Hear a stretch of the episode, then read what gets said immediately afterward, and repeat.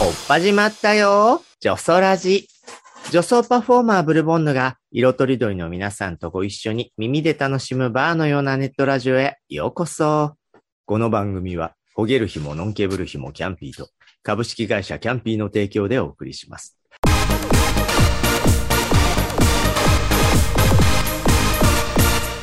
ジョソラジ第4週はメインタイトルと同じ女装ラジ。ドラッグクイーン、女装家、女装パフォーマー、いろんな呼び方はありますが、パートナーもゲストさんも女装尽くしでお送りします。パートナーは、ブルボンヌの四半世紀の女装ショーの相方、いつでもみんなを元気にさせちゃう、ワクワクさせこさんです。11月は霜月。パンティは紐付き。性的レディーの佐世子でございます。皆さんこんばんは、こんにちは。うまい。霜付きと紐考付き。うん。はい。そして。ね、すでに失笑してくださっております。今週のゲストは、オナンスペルマーメイドさんです。わーい、おなんです。こんばんは、こんにちは。あー、オナンちゃん。嬉しい。もうね。紐付きとか言わなきゃいけない。いいやえー、おなんちゃんが紐付きなのは知ってるけれどもね。やいや、ショーとかでもね、最後紐付き出てきますからねね。はい。はい。室外射精を射精するマ マーメイドという風なキャッチコピー一応あるんですけど、あるんだ。えはい。あ、遠い昔につけてもらったごめんなさい。えっと、アイドルが最初に言うみたいなやつですか？そうそういそうそう。ただきまゆゆみたいな感じの？そうなんで。す。うん短い中でどれだけ表現できるかってやつあるじゃないですか。もう一回言っていただいていいですか？室外射精を射精する。オナンスペルマーメイド。どういう意味ですか？だから、射精？あ、室外射精を射精？室外っていうのは、この世の中っていう意味で、うん作った人の意味ね。はいで、そこに射精する、射精っていうのは、あの、カタカナで書いたんだけど、その時はう。んうんいわゆる、あの、スケッチの射精ああ、だし、エッチなこと考えそうそう。それを、世の中を射精するっていう意味はで、と捉えてくれたのが、あの、昔誰でもピカソとかに出ていた、スメリーって言ったでしょ？知らない？え？た。スメリースメリーさん。うんスメリーがね、あでもじゃあ芸芸術家の方が。そうそう、東京芸大の人。へえ、すごい。でも、すごかないけど。確かに小学生の頃って当たり前のように今週末は射精大会とか言ってたけど、あれ大人になると結構こっぱずかしいわよね。びっくりするよねなん。かうん。こ校内射精大会っていうのもそう、川で射精したとかね。で、そう本当ね。いいから私。うん。はい。あ、一応あの、皆さんね、はいご存知かと思うんですけれども、オナンスペルマーメイドさんのプロフィールを、えーはい公式ページなどから抜粋してご紹介しますと、はいえードラッグクイーンという枠にとらわれない唯一無二の個性を誇り、テレビ出演やモデル、ショーや司会のほか、ミュージカル出演など幅広く活動。演劇的手法を用いたクラブパフォーマンスも魅力。芸術大学出身のアーティストとして、アクリル画やパネルなどを展示した個展、Onan's Fairy Tale なども開催ということで、もう多方面にわたって活躍これさ、でもね、いつのかって言ったら多分これ、フェアリーテールの展示をやる 時のプロフィールをうんどっから拾ってきたんだって思ったけど、ちょうど5年ぐらい前かな。でもね、展個展をやったんですけど。 Onan's Dream っていうなんか、ホームページの残骸みたいなのが出てきて検索したらた。、そう、残骸残骸。そこにも似たような感じの文章はあって、で、うん割とそれ以外のイベントとかがそこからまた引っ張ってみたいな感じで残ってた、これ。う。んなんかね、息絶え絶えの、情報がいいやいやいや、やでもまあこうやって。うん。いやいや、言っていただけてありがとうございます。ね、改めてプロフィールとかになるとなかなかね、難しいよね、そう定だね型文ってね、うん確かに。笹子さんってプロフィールの定型文とかあるの？ないよ。だって求められないもん。じゃあ、ま、毎週言ってる不思議な工場みたいそうそう工場。まあ、いや、でもワクワクさせ子は本当に素晴らしいキャッチコピーだよね。あやだ、嬉しい。本当に、いやいや、だから、室外射精とか言ってる場合じゃないじゃん。いやいやいや同じ同じ同じ。いやいや、すすごくいい。で、その後なんか、ちょっと増えたよね、最近ね。今みたいな。なんか、なんたらさせ子っつって。性的レディーとか言ったりしてるねそうだねうんちいやでもこの間会った時の。性的なというよりは、本当に母性を感じたんですよ。おっせー。うん、もう、なんか、この楽屋に来てよかったって思えた。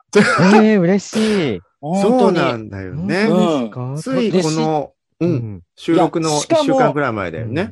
そうでしたよ。で、その時やっぱ、サセちゃんだけだったらなんだけど、うんブルボンヌと一緒だったから、うんうん。なおさらなんか、で、しかもあなたたちほら、なんか、かつての話とかいきなりしだしたじゃないですうか。ん。あれがすごく印象強かった。思い出した、いろいろ。そうなんだよねあのうん実は。ちょうどこのね、収録の1週間ぐらい前に、はいこう、芸業界、新宿2丁目とかで、こう、長い歴史を持つ DJ M 成瀬さんって方と河村さんって方の25周年パーティーっていうのがあって、で、まあ、お二人がそれだけ年季が入っている、まあ、ね、おばさんだかおじさんの DJ なので、呼んでくれる人たちも同じく戦友のようなね、そうだベテラン勢ね。が集まって、楽屋でね、久しぶりに私とさせちゃんよりも上の、あの、お姉様たちの方が多いぐらいを味わえた。いや、だって、うん。なんか楽屋に入ってくるなり、ブルボンヌさんあれよね、うんなん。か、奥の私たちのとこ見て、いや、レジェンドって言いながら、完全にからかわれてる。いやいや、本当にレジェンドだったもん。いやいや、ねレジェンドのね、大集合でしたよ、あの日はそう。やって言えるのなかなかないよ。え、本当？逆に。ちゃんいや、なんかレジェンドってさ、うん。レジェンドかどうかすらわかんない、なんか当てがわれた役割の人たちに向かって、あら、レジェンドクイーンがせ 揃いも揃ってああ、あれをもし、もうちょっとあのね、日に呼ばれてた中で言うと、若手のしるこちゃんとかが言うと闇になるのかな。って思っちゃうよね。だから、ブルボンヌが言うと、あら、まあ、ご挨拶ね、でいいんだよね。そう、だって1、2歳しか違わないから、そうそうそう。私たちもまあまあ伝説より。いや、そうなの。いやいや、ねだからさ、何言ってんのって話になるじゃないですか。そうなうんんだよね。そうよなるほどね。でも、うんあの時楽屋で徹底的にね、改めて思い知ったのは、まさに、にそのレジェンドっつった私たちよりも、まあ、実年齢もちょっとだけお姉さんな人たちは、うんやっぱそれだけのね、なんだろう、ヨーロッパ諸国から集まった、こうね、王族のようにみんなそれぞれ素晴らしい衣装とかウィッグをつけている中で、私と佐世子さんもなんかボロ切れみたいな衣装で、のアタック25のね、ショーをやる、こう、ねバレーボール女みたいな衣装で、うん。佐世子さんなんていや、そう。ほつれてたよね。そうなの。ね、ほつれて。が激しくて、ね、直すほかね、もうままならなく嘘でい。や、でもあれじゃないとい、あれでまたさ、パキッと決めてたらまた違うじゃない？ああれでこそ佐世子さんなのかもしれない、ね。本当にすごいすにごい。うんというわけでね、おあの、お久しぶりの話でいきなりんか盛り上がっちゃ冒った頭盛り上がっちゃったんですけれども、うん実は、あの、今月ね、私が、あの、はい1日に50歳になったので、第1週のゲストうが、ん。生みのおかんと、こううん32年同居している育てのおかんというのがゲストだったんですよ。あ、そうはだったんだ。そうで、次のゲイラジという枠の方では、グランマなんて呼んでいた、いろんなこうメディアでのものの考え方の筋を最初に育ててくれた大塚隆さんっていう、はい。はい、はいはい。もう本当ベテラン、その方にもレジェンドとか言っちゃったんですけど、方が、ゲスト出てくださって、うんで、うん。女装のね、お一人目で、その50歳を機に読んでみたっていうところで、実は、初期の頃のジョソラジのゲストって、アッパーキャンプ系に、あの、うん。エスムラルダさんとかバブリーナさんとか、ニクヨさんとか、バババッと出てくれたんですけど、同じね、釜の飯食った釜の飯食った。のかな。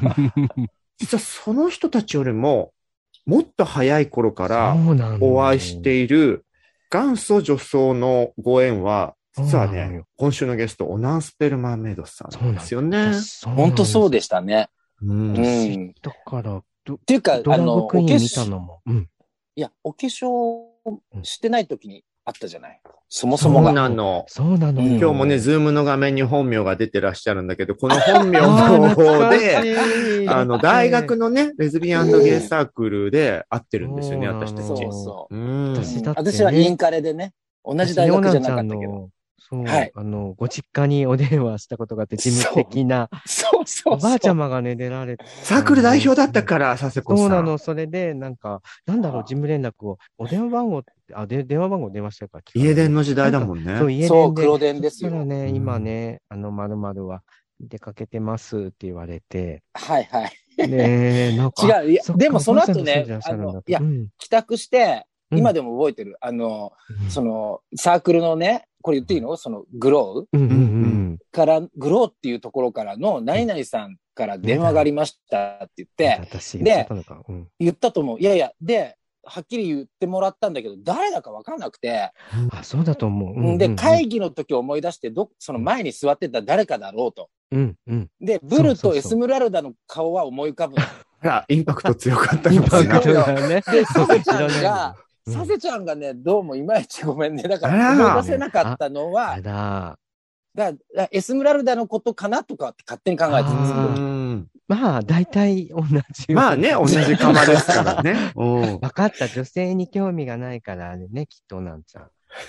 何言ってんの？佐何世子さん。ああ、そうか。ごめんね。あの、ごめんなさいいけてなかったのね、当時の大学芸サークルにダサかったた。もん。いや、そういう、あ、それ違う違う。ゃないいやか、。でも正直あそこの場はうん、そんな風な目で見てなかったよ。そうだよね。なんか割合真面目な、ね、真面目だったよ確かにね、うん。普通大学で、しかもゲイっていうテーマで会ってたら、もう少しサークル内でなんかあってもおかしくなさそうなのに、ねうん。空気なかったよね、あのあのサークルね。うんないね。あの、うんそう、できる人たちは、なんか一回来て、ああ、なんかつまんねえって感じで、そこでカップルになっても二度と来ないとかあ、、そそうう。いう感じの人もいたかも。じゃあ、しぶとくいた私たちは、売れ残りの。組。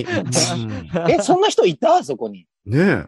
できて辞めた人とかいたんだなんか。なんかね、あの、だからクリスマスパーティーとかだけ来る感じ。ちょっと華やか寄りの会合だけ来そうてそう。、それで私はこう、キラキラのね、あの、係だったから、こういうのや、やるだけやって、誰にも持ち帰られずに、え みたいなね。うん。あ、そなんかそんなね、私ごめんごめん、聞きたいのが、クリスマスパーティーとかやっちゃうグローあったんだ。あったあっ。やったたやった。そういうのもあったな。んかね、あ、じゃあ全部、あの会議室のしかないもん、私。あオナンちゃんが来てたあの定例会は、割とね。熱いレズビアンが女性のこととか語ったりしてたのよ。そうだからだ。ね。だからでもねうん、あの子たちその後、男子と結婚しちゃったりしてんだよ、ほとんど。えー、本当に？そう。で、唯一、レズビアンを貫いたのが、ボディビル部にいた女子よ。あの、いたね。そうそうそうそうそう。ちなみにこれ言って、け。うんえ、あの人、さんとかどうしてんのあの子も確か男子と結婚したんじゃないかマジか。あれそうあのいや、クラブで、いや、クラブで見なくなって。違うか。そうそう、ジョーチの子でしょ。ソフィアだよね。そう、ジョーチのかっこいい感じの子だよね。そうそうそう、背の高い。うんあの子も確かあそう男子とって聞いたようみんな。結構ダンスといやえーだから、うんあの、割と女子は、バイセクシュアル性が高いのは多分本当で、うんで、まあ、生きてるうちに男子と付き合ったタイミングだと結婚もできちゃうし、そうすると、別にその、うんレズビアンの方低いとかじゃなく、うんちょっと社会的にも、ね、うん流れに乗れちゃうみたいなので、そのバイセクシャルの中の選択肢として男子の時に結婚しちゃうとそうなるんだな、みたいな感じはあるよね。はあうんそううね。まあ言ってる意味わかるけど、でうんもあれだけ熱かった、うん。なんならアクティビストだよ、あれ。彼女そうなの。あの、女性たちの方が、よりなんか、ね、あそうのゲイの方うん人の方がなんか割合、うんウェイっていう、そうそうそう。遊びに来てるみたいな。えー意外なんだよね、そうだから。そうだね。やっぱだから社会、ね。面白いよね。う。うんん。というわけでね、その、実は、1992年ぐらいにこの3人は会っている、もうすぐそう30でした年の中なんですけれども、うん今日は月曜日ということでゲストのオナンさんの私たちも知らないうん子供の頃からのヒストリーを伺ってみたいと思います。聞いてみたい。知ってどうすんだって話だよね、これね。いやいや、なんかね、うん面白いのよ、拾っと毎回いてどう。すんの？うんあ、そうなんだ。うん。だってその辺はさすがに話さないじゃん、楽屋とかでも。ないね。ねそうね。そうねオナンちゃんどこ出身なの？私は埼玉県。じゃあ、首都圏だね。うんまあ、東京で生まれてすぐに千葉だの埼玉だの行って、埼玉の狭山とか川越に落ち着いた。うーん。そうなのか。じゃあうんそこに電話してたのね、私はね。そうなの、そうなの。おばあちゃまと一緒に住んでいらっしゃる。そうそう。6人家族で、男3。人なの。私真ん中で。えー、そう。で、私が兄貴とは双子なのよ。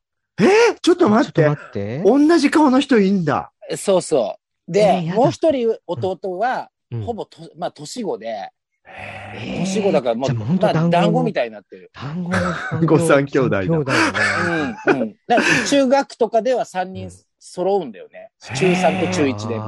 あええー、あのゲイなのはオナンちゃんだっけ？あ、そう、そう。ーう？んうんそう。二卵性だったからかな。ああ、そっか。そっかそっか。うん一卵性だとなんか、ゲイ率高そうよね。ねえ。いろいろ一丸緒なわけだもんね々分かれるだけだからね。そうだよね。え、子供の頃って、うんうんうん特にジョソラジゲストさんの話だと大体、やっぱお姉あるあるが出てくるんですけど、うんはいはい。オナンちゃんも、やっぱ子供の頃から出てた？うん。小2、小1かな。いや、もうん。う、口、あの、口紅つけて、えー、あそう。で、なんか、ミュールがうちの母ちゃんのやつがあって、水色のすごい可愛いのがあったの。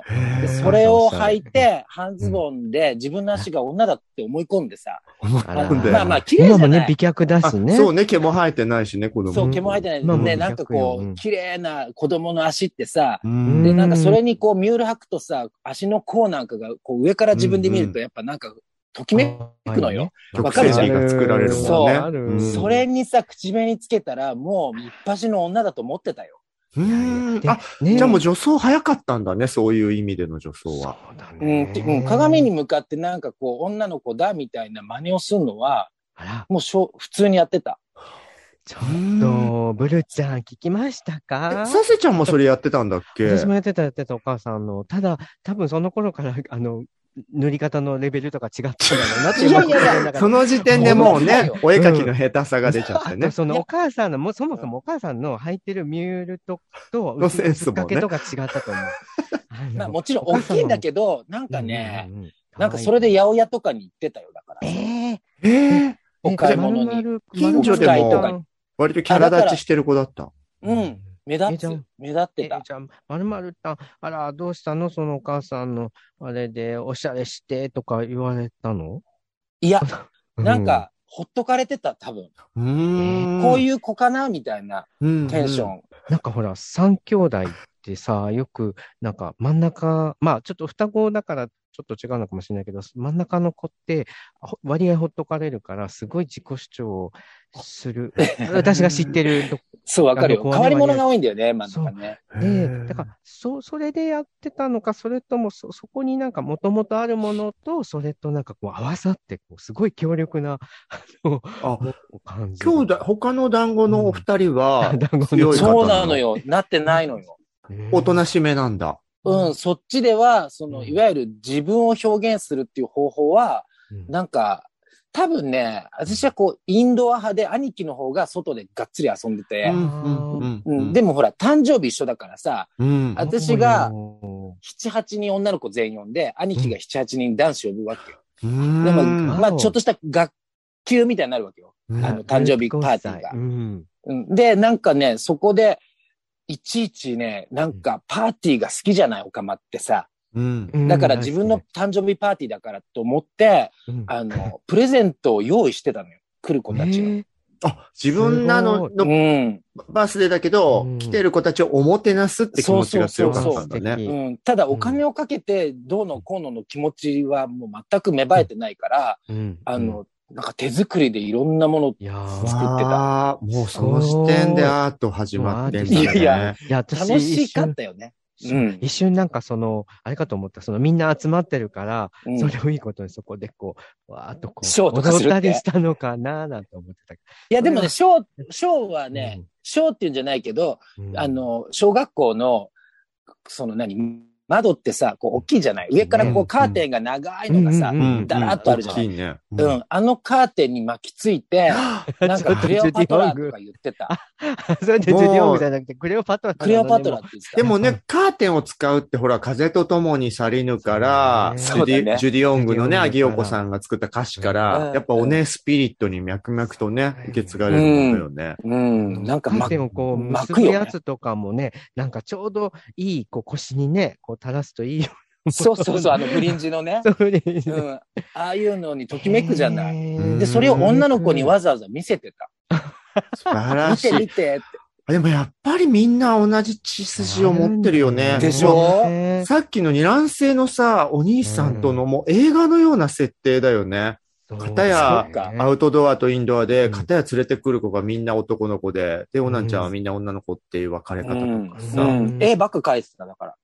ところがでも、うんその、うんなんか血だよね。なんか兄貴は兄貴で、うん絵が上手かったんだよね。うやんっぱそうなのか。そう。でう、んなんか三人ともずっとだから、なんか暇しててりゃ、してりゃ、家で絵描いてる。あ、素敵な兄弟じゃな素うん敵、三人ともね。なんかうん親御さんのどちらかがと、なんか絵がお好きだったりとか、いや、母がね、何、子供が見るようなうん絵本とかそういうのは絶対くれなかった。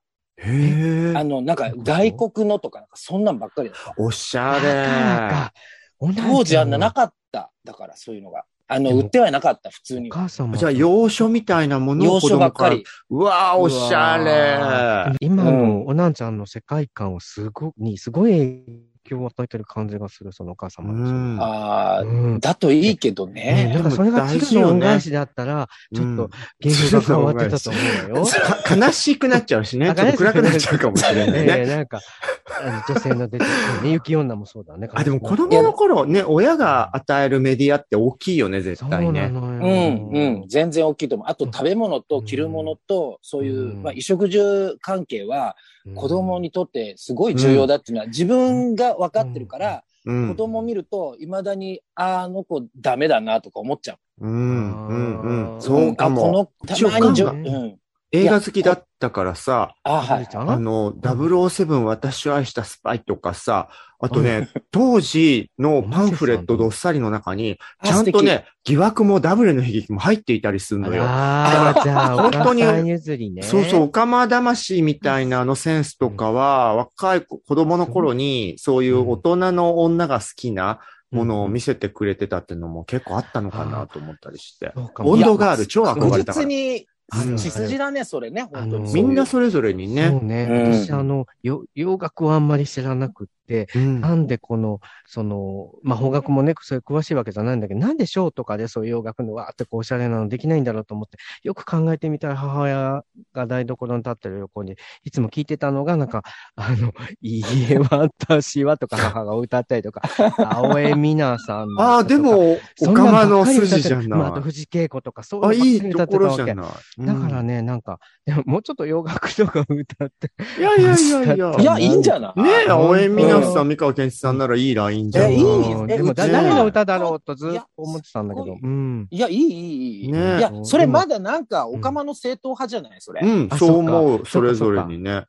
だから、オナちゃんの洋書が今のアートにつながるのはすごいわかる気がする。私、うほんとん感激しちゃった。だから親の。いやだだけど、いやう、んその三河健一とか歌わってる母親と、うちはねうん、あの、みんなの歌ってあったじゃないはい小学校あれをいつも台所に必ず母ちゃんが用意してんだよね。自分が歌うようで。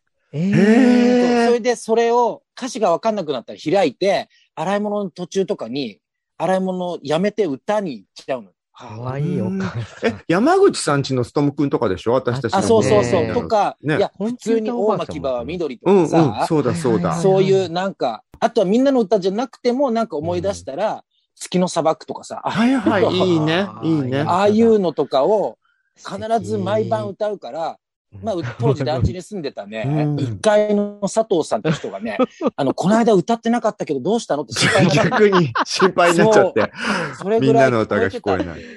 えー。叙情的なセレクシションだったわけね、どっちかっていうとそうだね。ねそんな本当にじゃああ、耳からも目からもじゃあ、ね。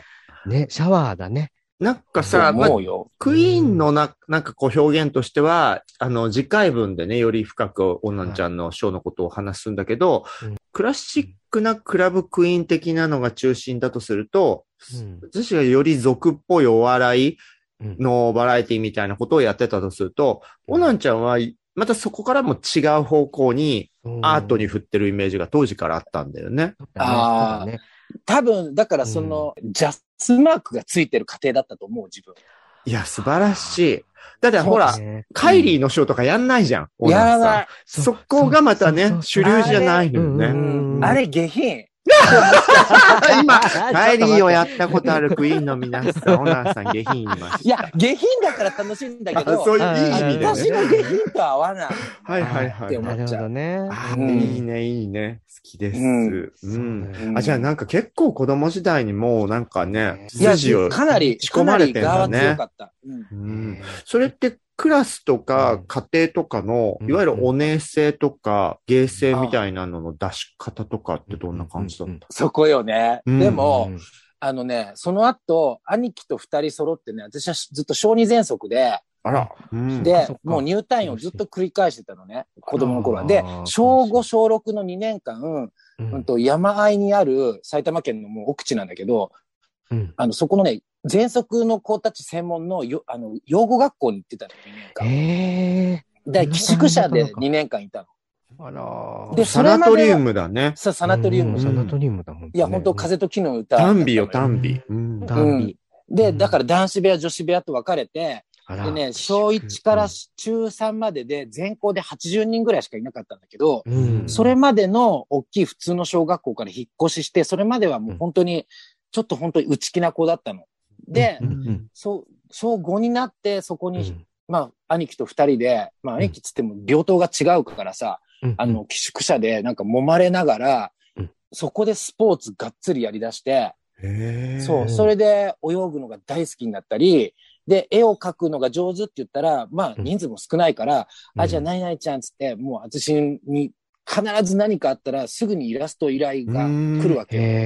文集とか、なんかよくしな、旅のしおりとか。のしあー、だいたい文化祭では、ほとんど寝ないで絵を描いてたの。あ、そっか、大道具とか作ったりするのもリーダーで動かす。ほとんど素ね、敵小5からもうね、催し物っつったら、大きい、あの、レタリングの卒業式とかの字もそう全部自分で書いてたイベイベンターじゃん当時の。そう、から自分の卒業式なのに卒業式っていう文字書いてたの。本当ね、書けよってね、誰かね。そうそう。でも、そんだけ物が作れると、その、いじられるとかよりは、ちょっとそうなのもう一目置かれる側に行くわけね。そこに行ったら急になんか自分を出し方みたいなのが分かったのよね。うんあなんかうんと、と同時に出し方の中にさ、その釜っぽさが出るじゃない。うんうんうんで、でもね、女の子っぽいってやじられたのは、やっぱ実際にその辺から本格的だった。うーん。そっか。うん、男子部屋で、うんうんと、同級生からは結構いじめにあってたね、その時。あ、そう。うん、やっぱベッドメイキングの日とか、やばかった。え、そのベッドメイキングの時は、こう、覆いかぶさられた？そうそう、だから何回かある、それ。え、それは完、全にに。ちょっとす、やらしい感じで、敵からかわれるの？あ違うか。完全にもう、うか。シーツ、シーツをもうぐるぐる巻きにされて、えー、ひどい。そういうのいっぱいあったよ。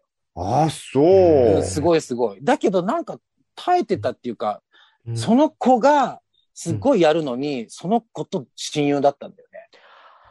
それだかも興味あったのかな好きだからからかっちゃうみたいな延長ってよく言うやつ？まあでも今となっては全然いい思い出なんだけど、んただなんかね、あの精神状態不思議だよね。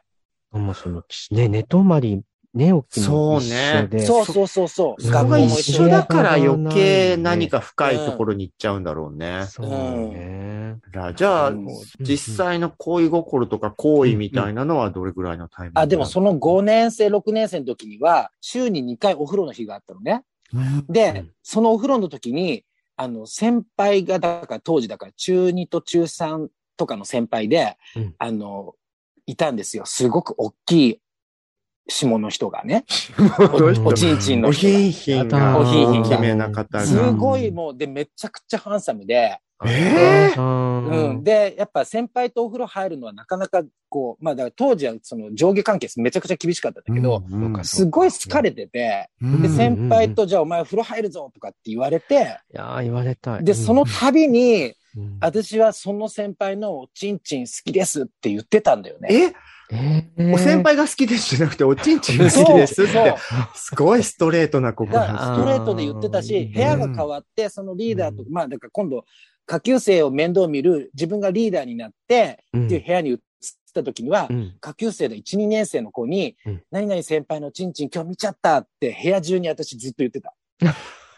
大好きなんだよって。で、周りはどう扱で、うの？だから、キョトーンって見巨頭なんだ。キョトーンって見たり、なんかよかったね、みたいなこと。よ かったねっていいね、でも。そんなね、堂々と言われたらもうね、うん。おめでとうって言うしかないのかな。そうそうそうそうよね。えー見てただろうじゃなくてね。割となんちゃん。んも堂々タイプなんだね。だね。だった。とねだからなんか知らないとうん無邪気になっちゃって、うんなんかこうルールがわかんないから、うんうん行き過ぎちゃうっていうのはあると思いい、いいと思う。だから私の周りだと、かゆみ社長とかがまさにそういうタイプで、ケロッとしてんのよ。う。だから、私とかサシちゃんって多分それは言っちゃいけないことだみたいなので、変に自分でブレーキかけるタイプでしょ大好き。なのにね、おちんちんとあ、だから、か。ブレーキかけるから反動でますます頭のおかしいだ大好きな人になっちゃうんでしょ？そうそうそう、すごいこと考えちゃう。うん。で健全に出してたのね、同じ。健全だったけど、うん健全かな。でもやっぱなんか、あ、これちょっとまずいなっていう雰囲気だけは分かってたよ。うんなんかその、見回り、夜寝静まって、やっぱ子供だしみんな遊びに行くんだよね。うんあのう、ん懐中電灯持って。で、山の中歩くんだよ、やっぱり。あの、病棟が、うん。で、あの、お菓子とか食べれないから、隠してたお菓子とかを持って、好きな子の部屋に行ったりとかして、で、次の見回りまでは、今日は40分あるとかなんとか、まあそういう遊びをしてた。たで、その時にか看護師さんが見回りに、なんか早い時間に来たのかな。で、慌てて、うんうんと部屋に戻ろうとした時に自分は間に合ったんだけど、その先輩がたまたま私の部屋にいたの。で、そしたら私のベッドの中に入り込んできたの。ああらで、布団の中、で、あの、ちょっと隠れさせてっつってずっといるんだけど、看護師さんが行った後も、ずっと、なんか、膝とかをずっと撫でられてた。それもう絶対そういうのだ。だよね。うんでも、でも分かんなくって、ででもう、んでも嬉しいよね、なんかうね。ん。うん。そんなす大好きなおちんちんの先輩にさ、大好きな先輩の間におちんちんが入っちゃうんだね。うん、だ先輩が好きかどうかよりも、多分、私、おちんちんが好きなんだよ。ああ。いや、あ、でも、恋よりもセックスみたいな話ってこの昔からの話聞くとちょいちょい出てくるんだよね。あるあそっか。うんうんうーん、なんかね、その後に、その人格というか、うん。あこの人の、ね、こう動き方とかさ、存在もいるだけでときめくみたいのは中2ぐらいだった。あ、あじゃあ先におちんちんから入ったタイプだね。うんそうだね。うんそうね。やうんっぱりそうよ。じゃあ本当の行為をしたのは中学生ぐらいってこと？しないしないしない。全然遅い。19、20歳かな。え二十歳まで行くの？あ、全然全然。もうそれ、えそれから意は、外。いや、それからふ 封印したのだから自分の中で。封封印っていう印したんだか、うん。さっき、あ、うんこれ、このルールだと、この自分のいる環境ではこのルール違うんだっていうのを分かったら、うん、う徹ん。底的に自分の中でルーそのルールを、を遊ぶタイプ。遊ぶんだ。なるほどね。ただ遊びきれないじゃない。うん一緒にさ、なんか彼女できた話とか乗れないじゃない？うん本家の友達とは。ううんん。ん。となると、ある程度のところで、まあ、お折り合いつけながら仲良くはやってんだけど、あ、うんこいつとはこういう話できねえなっていう役割の時に、私は降ろされるから、まあ気が楽だけども、じゃあこのもやもやしたなんかこう、ね、17、8の頃のうん。淡い恋心、やっぱ当時の高校の時の先輩好きになってう、ん、うん。そしたらやっぱなんかね、関越自動車道のねうん、あの橋の上からね、先輩の名前を叫んだりとかしてたり。あかわいい。やっぱ溜まってはいたの。ね。溜まってた溜まってた、そういう意味では。ねえ、そりゃそうようんね。でもどうしていいか分かんなかっただなんか、うーん。あでもいいわね、面関越道があ白い。ってよかったね。なんか途中まですごい伸び伸びコースかと思いきや、ねそうだね。急になんか閉じた感じになったんだうね。ん、うん閉じたけど、その代わわりね、なんか、うん。もうちょっと、あの、真剣に絵描いたりとか、ああ、小説書いたりとか、そういうのが大好きだったの。創作活動にぶつけるっていう方向に行くパターンだ。やってた。そんなんばっかだった。じゃあ今思うとその絵とかのモチーフに、そういうこう同性愛性みたいなのが結構秘められた感じの作品が生まれてた感じする。うん。ないないない。あ、そうなんだ。ゼロゼゼロ。うん。ーうん。あ、ただ、あの、オカマっぽさっていうんですか？あなんか、ああ、女性が好みそうな、うんううんんうんうんそういった絵を、うんすっごい上手に描くのは、自分が知ってたから、それを見せたら、うんだから、絵売ってたよね。へえ、売れてたんだ、うん当時から。うん。だかすら、ごい。美術部だった時もあって、うん美術部と吹奏楽部両方掛け持ちしていて、すごいお姉の文化系の王道って感じ。王道だね。でそしたらなんか美術部員いないから絵を飾ると、けど女性の先輩とかがやっぱ絵が欲しいっつって買いに来るすの。ごいじゃなんかね、ね、ね銀座のギャラリーに来るおばさん。そうだよ あなたの絵いいわみたいな。全部ちょうだい。そんな感じだった。本当。もうね、お姉様の谷町がついちゃう感じでね、そうそう本当。にいやいや、でもまあ何千円の世界いやでも学生のね、美ね術部に飾ってるみたいなものが売れるってすごいよね。うんへえあ、でも、オナンちゃんの絵は確かに、そのショーとかのね、流れでいろんなパターン見たけど、やっぱ女性性の美しさを感じるよね、確かにね。なんかファンタジックだよね。好きう。うんん。でも、実際のね、経験が下手したら私とかサッションより後っていうのはびっくりじゃない、うん、何歳なの？ブルーは。私は 18? 高校で18になった直後ぐらいだった。まあ、羨ましいね。いやいや、多分遅い方だよね。まあそうだね。なんか割合、なんか東京の子とかってもう10、なんか10、15、6で2丁目とかいたりしてる。そうそうそう。そうそう、高校生の時ねも2丁目知って。いやでもねマセガキ多いものみたいな。うんうん実際の恋愛とか行為なしで、うん。二十歳ぐらいまで行っちゃったことに関しては、うんそんなにこう、うん悶々としすぎずにうん、自然とそうなっちゃった感じだった。うん。でも、もんもん、まあでも、飼いならせ、自分で自分のことを飼いならせたんだろうなとは思う。うんすごい。好きな子はいたけど、ううんん。うん。でも、その人見るとかさ、一緒に帰れるとか、それだけでなんか、すごい幸せじゃない？わかるわかる。まあね私もなんかそのすごい高校の時に大好きだった人と、すごいことしたいとかはそんなに思わなかっうん。むしろなんか毛嫌いしてたよ、それ。ああ、その人とは特に若干ね。うんた。若干うんうんね。ちょっとわかるかうも。んうん。でもその反動でね、すっごいことをその後別の人としちゃうんだろうけどね。私も汚いおじさんとかの方が、うん、すごいことされたいいや、わかるわかる。そうだよね。反動って恐ろしい。ああ、なんかでもちょっと意外な面もああ、ったね。本当、うんそっか。なんかそう、今、ねスケコマシみたいに思われがちなんだよ。すけこまし い。いやいや、スケじゃないものをこましてる感じに思ってそっかいやそんなんうん絶対顔だってもうちっちゃい頃とかもすごい可愛い。まあ、どっちかっていうと女の子っぽい。うんうん。それこそね、ほんと口紅が似合う。早熟型だと思ってた。。だからなんか、近所のお兄さんとかに絶対いたずらとか。あ、でもね、それはビョルン・アンドレセンみたいな感じでね。あだから知らない男の人からは、うんあの、めっちゃちやほやされてた。あのああ、そうでしょうよ。美少年扱いで。美少年だよね。うん、なんかご飯、あなんかアイスクリームとか、知らない人からもらったり、なんか10円で動くこういうなんかこう、乗り物とかあったじゃん。スーパーの。ああいうのに乗せてくれる人いっぱいいた。やだ、ちょっとそれ見てあれ揺れてるのをいやらしく見てた、見されたりしてたのかしら。ね 微妙に初対を受けてたんだね。あ、じゃあ一緒だね。いやいやいや、佐 藤さんはね、自分からズボンを履いてアピールするタイプで初夏しょ。の何売りって押し売りでしたの場合は。押し売りしあ、いや、そんなことやってたの？なんか、そういうことはそれ大学生ぐらいの時にやってたのよ。あ、そう。私、初対っぽくないとか言ってなんかね、は花を持って写真とか撮ってたんですよ。あ、危険ね、それ頭がお。かしいってこと頭おかしいんですよすね。へーへー それぞれだね。面白いね。知らなかったわ、すごいそういうこと。うんいやーでも、オナンちゃんが意外と、あの、直球の芸の部分に関しては奥手だったってことが分かるだけでも。全然、全然。まあでも、うん次回の話では伺うつもりですけど、け 結果今は誰よりもしぶとく狂い咲きにね、こう 反動でいっちゃってるというね。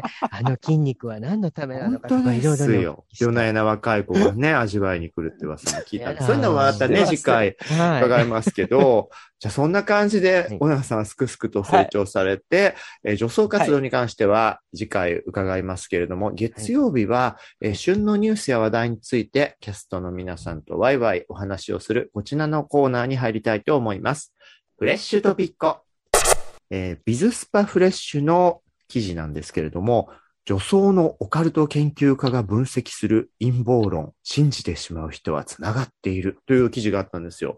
これね、なんでこのプロニュースをチョイスしたかというと、うん。ちょうど収録している11月に、うん。オナンさんのイベントが、うん。季節外れの怖い話をする会、ね。気になったのツイツイッターで。連立あなたの知らない世界とか題されたオカルト話会みたいなのをちょうどやられてたのよね。はい。先週終わりましたけど、どんな話をしたの？そう、そこなのが、うんとうん。今回ツイッターでも募って、いろんな人からね、怖い話、あの、もらって、百物語みたいにみんなの話をするんでうん。怖い。ところが、うん。あの、やっぱり、私とディタでやったんだけど、うん、ディタスターマインちゃん。うんディタマインあのね、やっぱりね、あんまりネガな感じのこと、私無理だなって、も喋るトーンとか雰囲気作りがそ、稲川淳二先生みたいにはなう、れないよねで。きない。全然違う。怖いな、怖いな、怖いな、みたいな、ああいう感じじゃないのね。できない。うん。初めて聞いた。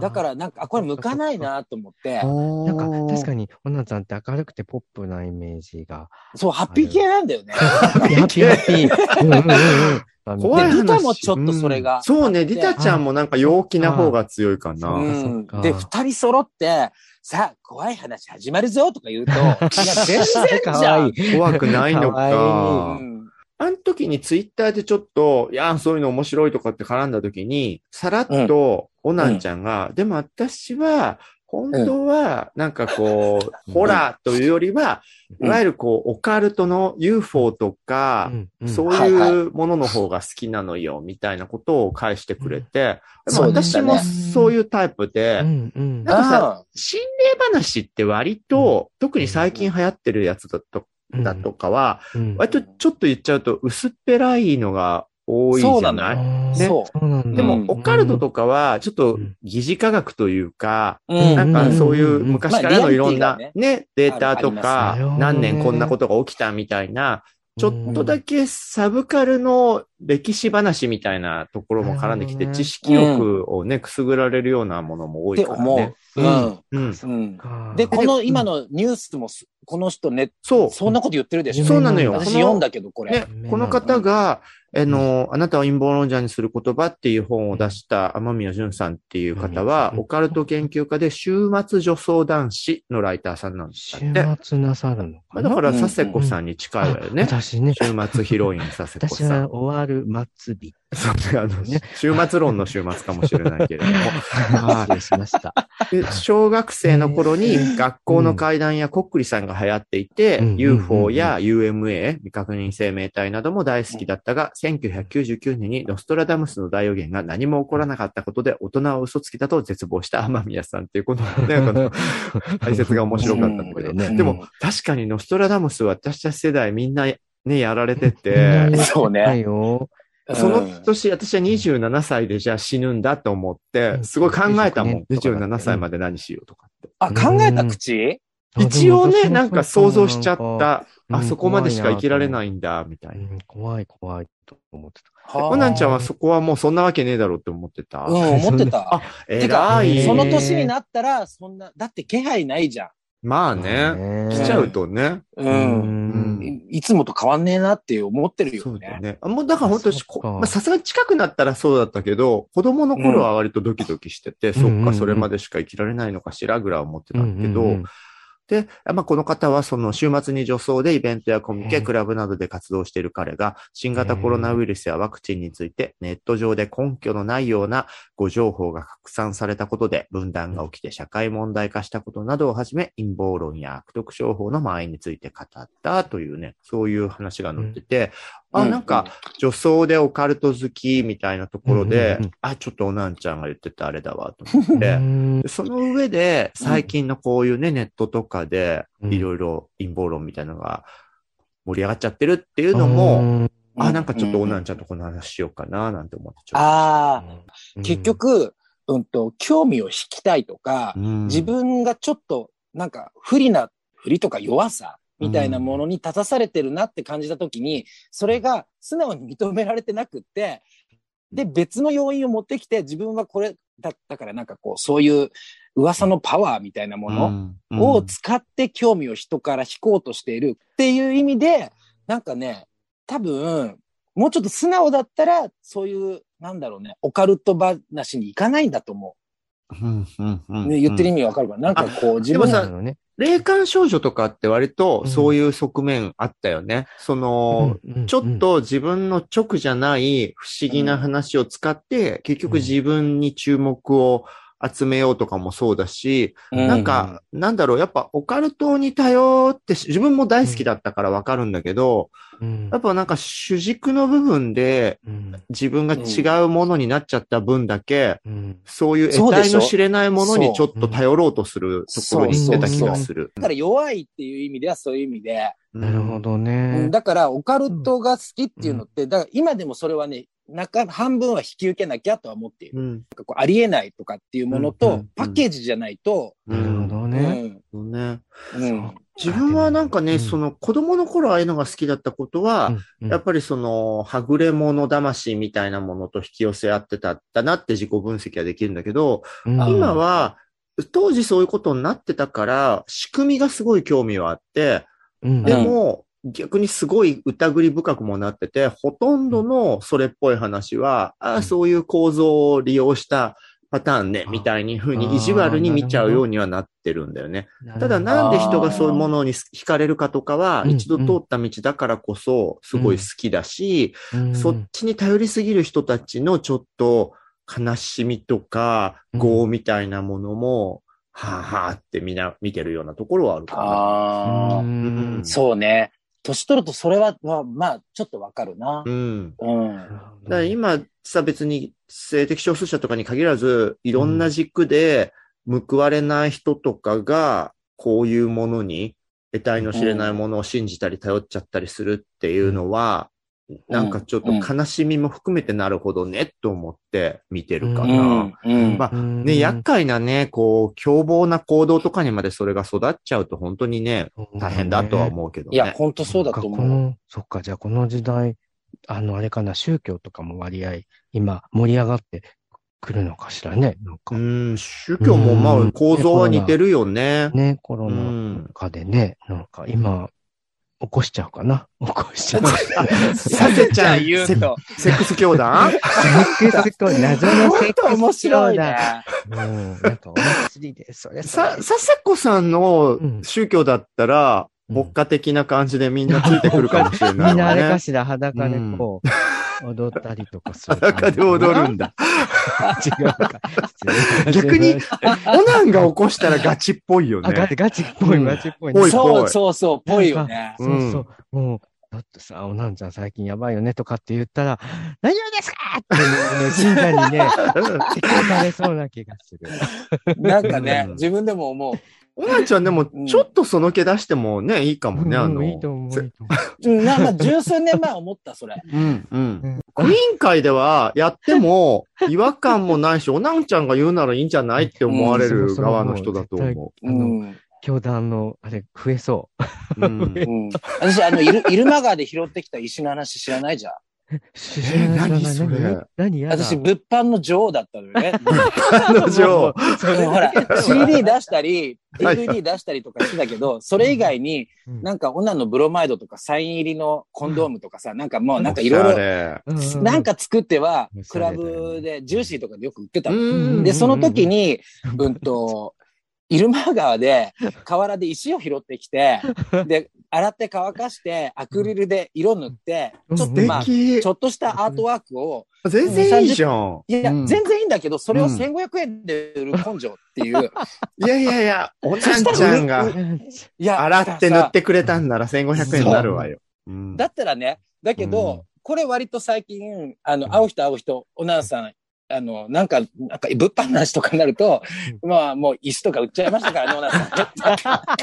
あ、でも確かに、そこだけ切り出して言うと、そうそうそうオナは昔石を売っていたって話になるとそう聞こえるわよね。原価ただだろ、お前話なんだいや、でけもね、入間川まで行くのにってね。いや近所よめっちゃあ、近所なめっちゃでももう10分ぐらい。いいカラーリングなんでしょ？イースターエッグぐらいのねあ。そうそうそうそうそう。6色、7色、買う買う塗ってや買うよいやって。全然1500円安いよ。うん私もありがたく置いてもいいわよ。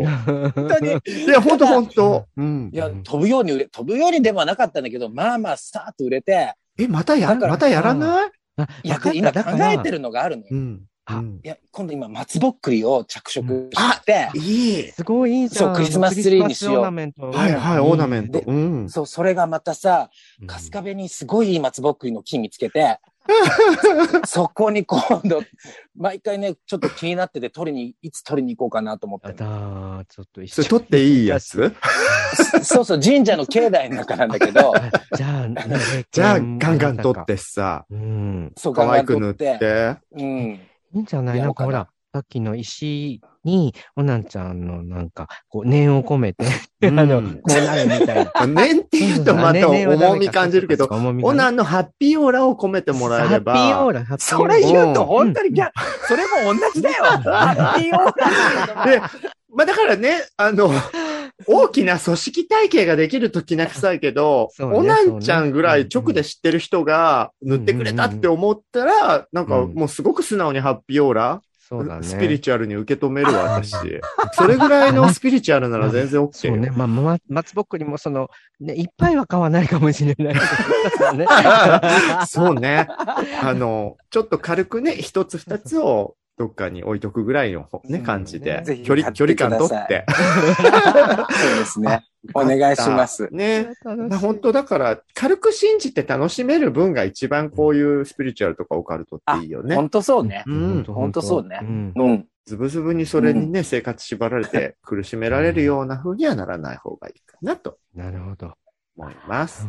はい。物じゃあ販の女王っていうのがね、ちょっと欲しいわね、松ぼっくり。楽しみにしてます、販売開始を。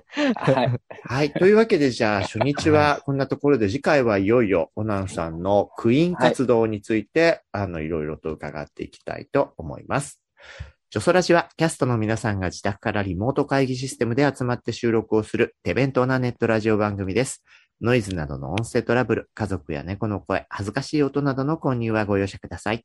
生放送企画などの最新情報、お便りの送り先は、ツイッターのジョソラジアカウントをチェックしてくださいね。ポッドキャスト、スタンド FM、YouTube など、お好きなメディアから、いつもあなたの耳元に。それでは次回もお楽しみに。ありがとうございまあした。りがとう。ちょそらちちょそらち